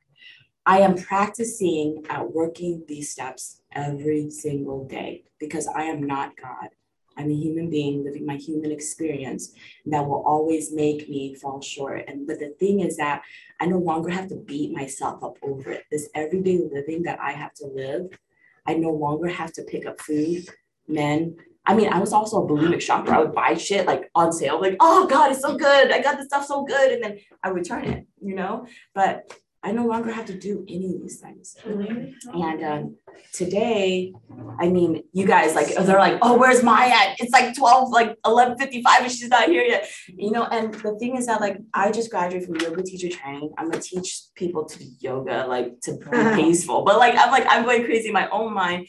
But like somehow, some way God led me to hopefully pass down this different type of thinking and create peace in other people and not through the highs of like working out, food, shopping, men, like, you know, whatever it is, you know, pills, like all of it. I drink coffee all the time, you know, and I'm not, I don't even need coffee or monsters or rock stars, but it's like, that's how I feel, you know? And wow, this gift of recovery is so strong, you know, and I'm so, so, so, so grateful to be standing here with you guys and all everybody here right now and with just so much love that's pouring out and the gift that Bill W gave us through God, like for all of us to be here all together in one room and to all just welcome each other like this, you know, and just be like, I was, I'm you, you are me, all of this. And I'm just so blessed to be here to just witness it and just to be of service to bring this together, you know, and um, and I'm gonna pull this back in. you know, I know that this started off with Connie with our affirmation workshop and she led, you know, she did this too and you know, do other things, but like I feel this is all God working to, you know, just recovery for us to show, for him to show us how much him, she, it, like, to show us how much that we are loved and to forgive ourselves for all of these things and that, you know, there is a better life for us. And I too believe that that I want to be happy, joyous, and free. And I'm finally seeing the gifts and the promises, everything just roll in. Because today I was frantic at 10:55, like 11:55 coming here, but it was like I just graduated yoga teacher training. I'm here of service to other people. I'm recovering. I've been binge free since February, um, since August of 2018. I'm sorry, not binge free, purge free of 2018. You know, I have all these miracles happening. You know, so that's just the gift of these rooms, the gift of this recovery. So but thank you for letting me share.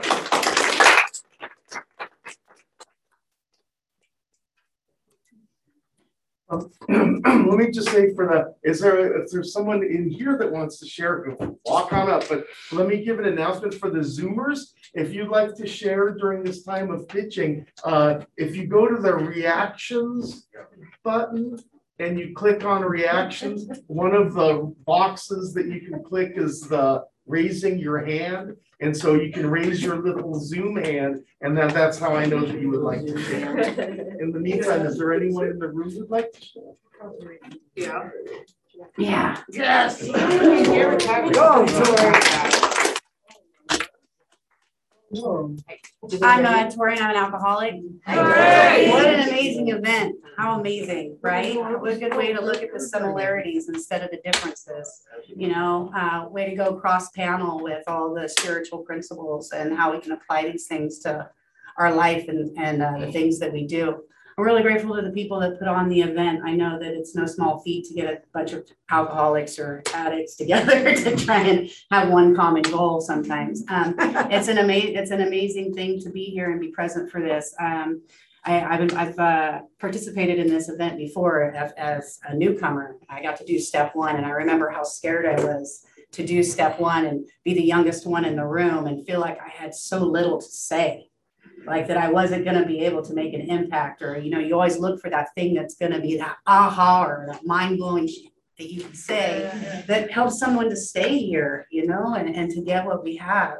And I really didn't have anything to give in the beginning except for the willingness to be here, you know, and uh, to participate in my recovery, which is a huge part of being able to stay here.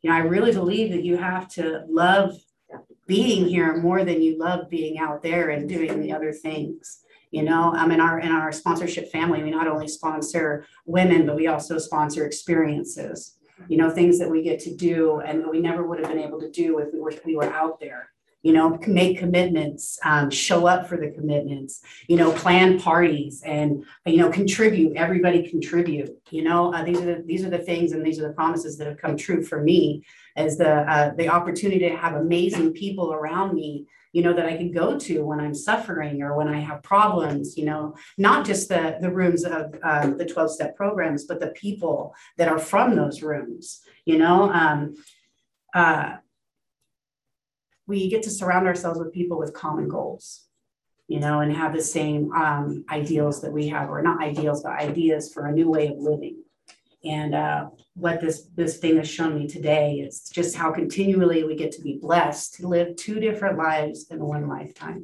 Hmm. How amazing is it that you guys are here today, suiting up and showing up for someone else to support someone or to give them the information that they might need to save their life. Having come from a place of destruction and warpath terrorism. you know? Really. Um, thank you everybody that participated. Thank you for giving your time. Thank you everybody on Zoom. You know, thanks Lance for making that happen. That is just an amazing thing that you guys have here. It's just, it's such a great setup. Thank you for allowing us to use the room. Terry, thanks for letting us know that this was where we could come to get more recovery. I appreciate it. Thank you for letting me share.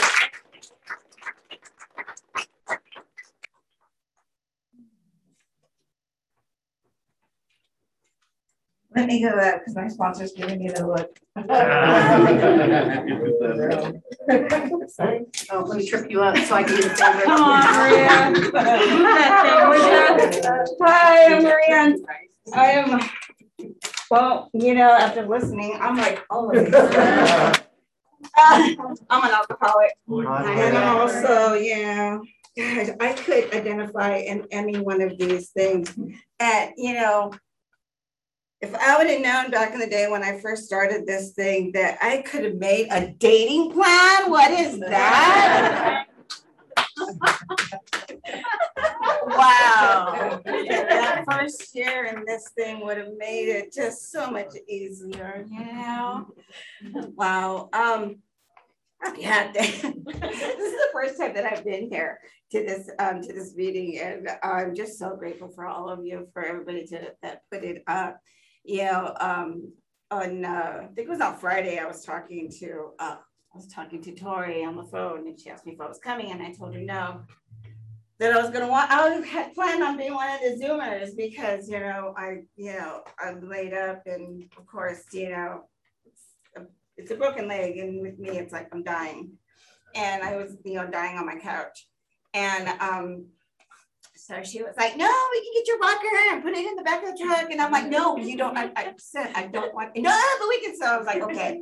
And usually with Tori, it's easier if you just say, "Okay, I'll go," and so I'm here, and I am so grateful, so grateful to be here. I mean, I got to hear some of my you know, amazing friends share, my sponsor, you know, share. And, you know, it brings it all back to like um, what has been said here that, you know, we all need each other no matter where we come from. We, you know, whatever the rooms we come from, we end up in this amazing spiritual fellowship that, you know, no matter what where we're at. You know, everybody shared about a different, you know, from a different step, from a different place, but we all understood it because we're all that spiritual, that mm-hmm. spiritual thing, that thing that gets us and connects us, you know, and it's so amazing. You know, I've heard so many great things today, you know, from all these different steps. You know, when you were speaking about, you know, step 11, I,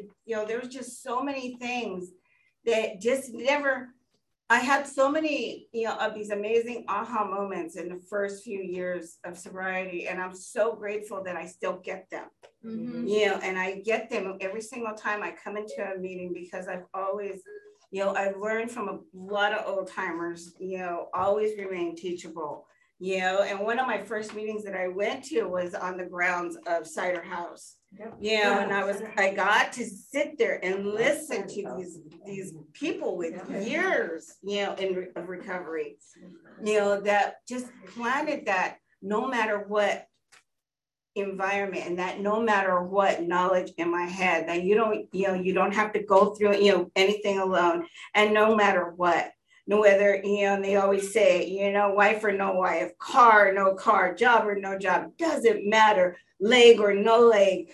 You know it's no matter what you don't have that reason to go out and get loaded or drink or do whatever you you do because you have somebody that you can rely on and you have people that you can rely on and you have these rooms that you can rely on. Yeah and you know and some of those people most a lot of those people that I knew from that meeting, I still have them on my phone and I still am able to call them and talk to them because they're still that main part of my family. And they're the ones that brought me into these rooms and they raised me up. You know, they raised me up to, you know, that I was able to at that point where I knew I needed another sponsor and I knew I needed a different direction and sponsorship. They led me to this beautiful woman here, you know, because my my sponsor, you know, had this wild idea to move to Michigan and leave me. Yeah, that's how I felt at the time. But you know, and you know, and God, you know, how we say, you know, God would, could, and would if He were sought, and He did, and He did for me when I didn't even know how um how I was going to need her at the time that I needed her. You know, He did it right before I was going to need. I was going to need her knowledge and I was going to need that part of who, you know, who Ivy is. I was going to need that. And, you know, and I grabbed a hold of it just like I do, you know, and I don't do it perfectly.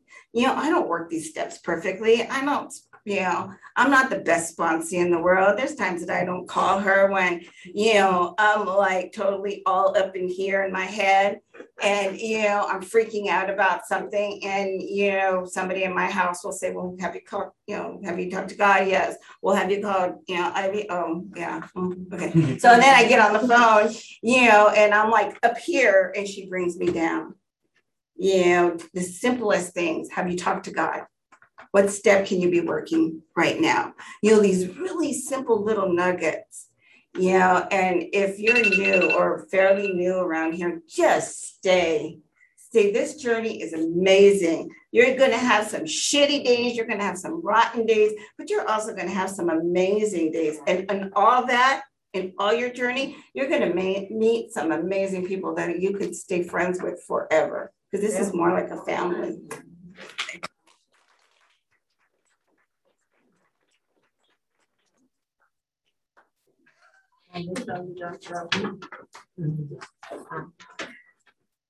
Anyone else feel led to share to the big group?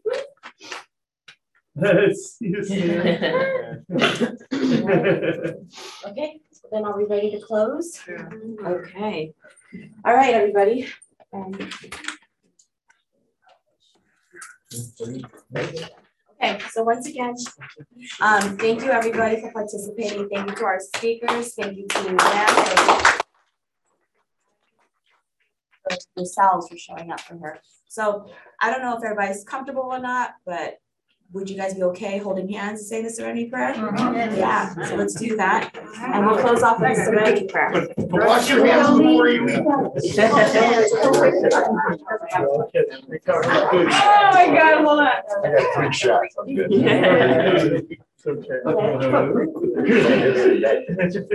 Come on, Kaylee. Come on, Kay. Come on, Kay. Oh, come on. Oh, come on, Kaylee. God, God, grant me the serenity to accept the things I cannot change, the courage to change the things I can, and the wisdom to know the difference.